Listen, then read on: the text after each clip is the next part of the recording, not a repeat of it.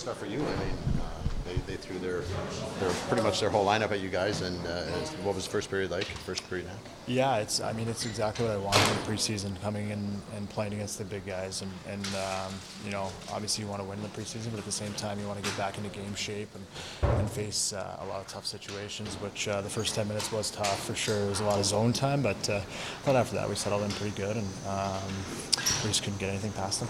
I mean, for a goalie, that's kind of like you said. That's kind of what you want is to get a lot of work, and you know, better than seven shots over 30 minutes. For sure, yeah. Like the other game, obviously, uh, it had been six months since I played, so um, you know there wasn't a ton going on. But uh, today, you know, you're probably going to get a little bit more with uh, with a strong lineup over there. And, and uh, first 10 minutes, I mean, they didn't wait around and they kind of threw everything at us. So um, to get that conditioning back, that game shape back, is uh, is a big thing going into the season.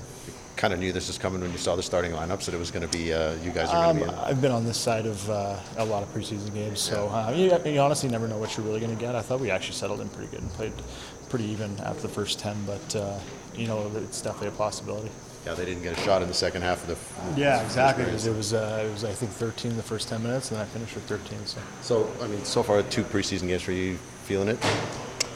Yeah, I'm just trying to you know get back to uh, a game shape. Obviously, I, I missed the last month of last year, so. Um, you know, obviously there's some situations you can't prepare for in the summer with, uh, you know, dealing with traffic and things like that. So it's nice to get back out there and playing. And um, obviously a new place for me being here, and uh, you know, I've loved it every minute, minute of it so far. Perfect. Thank you. Thanks, guys.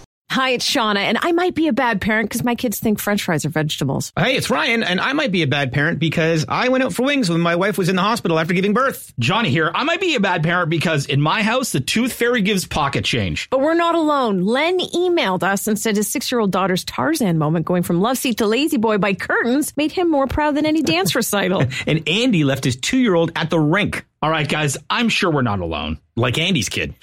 For stories and confessions like this, make sure you check out our podcast. It's called Bad Parents, and it's available wherever you get your podcasts. I left a glove at the rink.